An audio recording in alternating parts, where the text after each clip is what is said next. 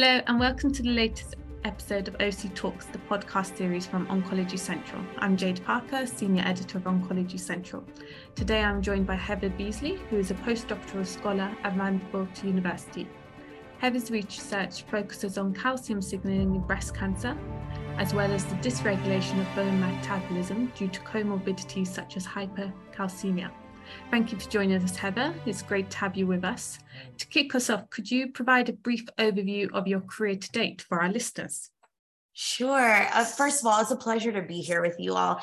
Um, this is a really exciting time. So, my career trajectory is a little odd. I actually started off at Auburn University in animal sciences. I wanted to be a vet at that point in time.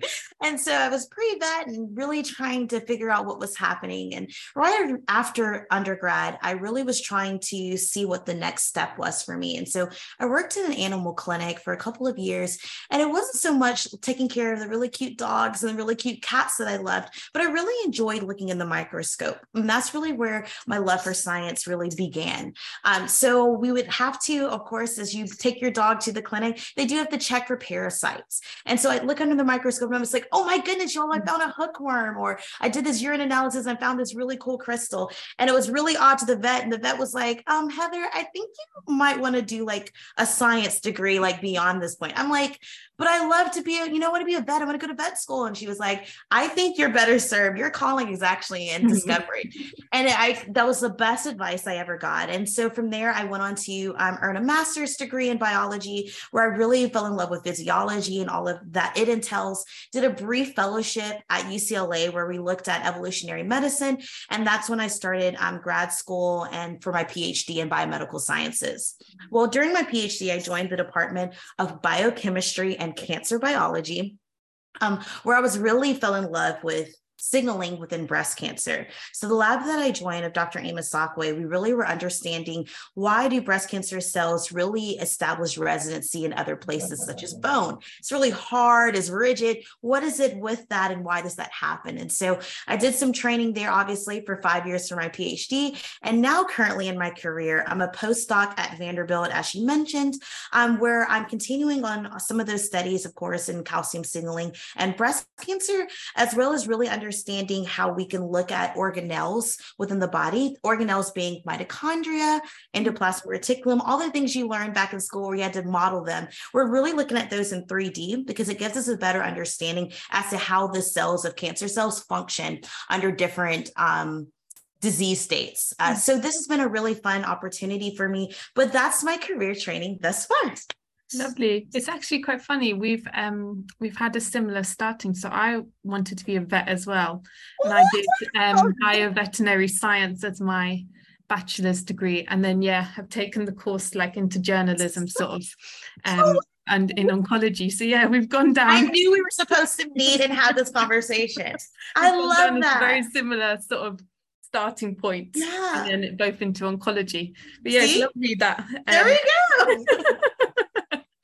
that.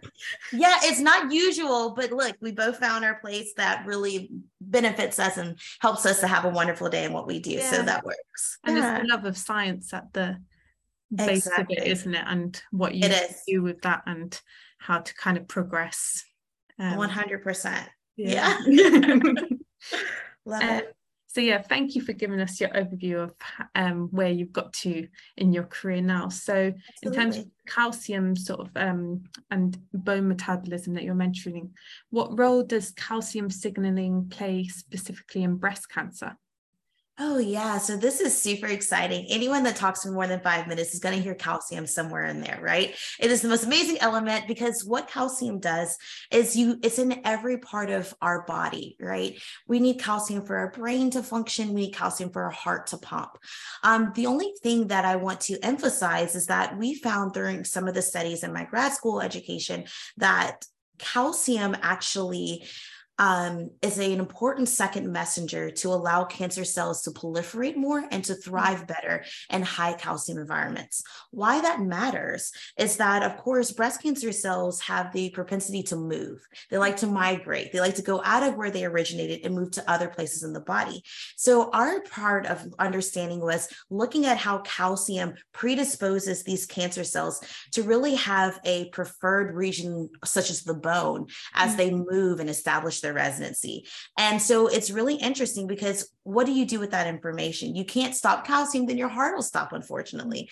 But we're looking for different ways, different pharmacological interventions and therapeutics that can really help patients that might actually develop this hypercalcemia. Because unfortunately the statistic is very stark. Patients that have late stage breast cancer do often develop hypercalcemia and it can be up to 50% of them die within 30 days. And that is a very stark very alarming statistic. It came out in the new england journal of medicine. And so we're really trying to look at that by looking at the calcium sensing receptor which is super awesome because it's all over the body and this particular receptor can sense calcium and it can either stop things that are happening or actually upregulate things that happen. And you can read more about this and we can always talk, but that's a mm-hmm. brief overview. Calcium actually can drive cancer cells to thrive and proliferate and to grow mm-hmm. and metastasize and become more invasive. And that's what you don't want in a cancer cell. Yeah. So that's really what we looked at. And it, it's really exciting. I love it. And I'm using some of that information to inform some of the work I do in my postdoc as well. Lovely. And then in terms of the progress that's been made, so um, yeah, what sort of progress has been made in identifying calcium channels and transporters as potential therapeutic targets for breast cancer? Oh yeah, that is a hot topic. It's and it's not new, right? So the particular receptor that I started with was actually cloned back in the 1990s, right? So this is not a new phenomenon of understanding how these channels and pumps and players of calcium signaling play a role in cancer progression. What is new and what's novel, what people are finding out is that calcium is not only going through these channels and coming in through channels and pores and things of that nature, but calcium as a second messenger is turning on a lot of signaling pathways that also promote cancer. For instance, you have transcription factors, which are these big proteins that bind to our DNA and tell and drive it forward.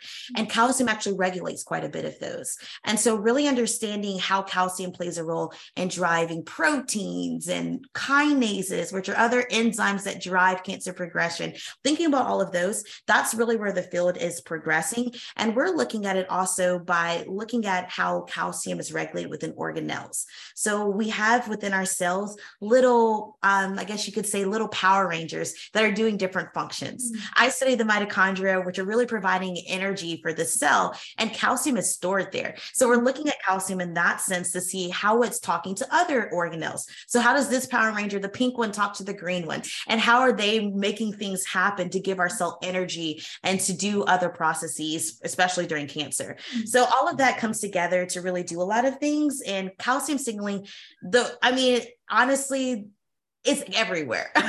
And it's a brick open book. We've made a lot of progress but there's still more to come. So right now the hot areas are of course obviously going to be these channels these pores but also some of the underexplored ways that calcium works as far as turning on other things that might drive cancer progression. Okay. And then kind of so another area that you've been doing um, in your research is you've co-authored a paper on intentional mentoring. So can you tell us a bit about intentional mentoring and what tactics you'd advise mentors to really get the most out of their mentoring experience, probably both for themselves and for their mentee, obviously? Absolutely. And I love that you asked that. So, intentional mentoring was a paper that um, our lab published last year. Um, and what that paper did was it really helped us to identify all of the mentoring styles of all the co authors. So everyone has different mentoring styles. Maybe you're a motivational mentor, maybe you are an intentional mentor, and maybe you're a holistic mentor where you look at different parts and you really are trying to make sure that your mentee has the best skill set. I am personally a motivational mentor. You probably hear it in my enthusiasm. Mm. Everything is enthusiastic. it could be the coffee. And I'm like, wow, Starbucks. that was the best coffee of the day, right? but that is just the way that I deliver information. And so I really want to motivate my students in different ways. I'm very candid with my students and our trainees in our lab, which is listen, I had some difficult times as far as undergrad coursework and not making the grades that make me competitive for grad school, which is why I took a couple of years off and worked in the animal clinic. You don't have to do that. Let me stop you. Let me intervene here as a mm-hmm. sophomore and say, listen, let's make sure you're not making any more C's. Let's get B's and A's, right? so I motivate them with some of my own experiences. And so that paper really defines how to be an intentional mentor, but it also has a strong focus on underrepresented minorities in mm-hmm. STEM. As a Black scientist, I really have to make sure that I'm uplifting everyone. And diversity goes far beyond our ancestry and our race. It could be neurodiversity, it can really be diversity of thought, right? How we think about things. And so, my main goal for my mentees is to use that intentional mentoring to really be motivational for them, but to motivate them in ways to where they want to succeed on their own and have the tools to do it. So, that's amazing. Yeah, your enthusiasm, you can feel it. And I can imagine that your students and your mentees are all sort of pumped up from your. Oh, yeah. And then sometimes you're like, it's, it's, you know, it's six o'clock, Heather, we need to come down. I'm like, okay, okay, I will, I will come down to your level. No problem. no, it's fantastic. That sort of energy is what you need to, you know, invigorate and it pushes people forward and gives them that sort of, you know, passion for what they're doing in their careers. It's lovely. Yes. Thank you so much. and then we kind of you touched on it there about underrepresented um, sort of cohorts in that group. So how can intentional mentoring improve retention rates of underrepresented mentees within STEM? Yeah, that is an excellent point. So what I do right now is I have really um, enhanced my presence on social media. I think social media is a way to really reach targeted audiences that really may be underrepresented in a lot of ways. Mm-hmm. And one way that I reach underrepresented minorities is really trying to motivate them through seeing what they what they may not have envisioned, where they may not have envisioned mm-hmm. themselves. So I am a big believer of representation matters. If you don't know that that career exists or that um, expertise exists how do you see yourself in that position? And i think a lot of times um, i'm speaking from personal experiences there were two things that you're taught you know in grade school which is oh if you're really smart be a doctor or a lawyer. Mm-hmm. but what does being a doctor mean? I have a doctorate too but it's not to treat patients right? And so really exposing the world, the masses to mm-hmm. what a scientific career is about. And I tell people all the time, it's not about being the smartest person in the class.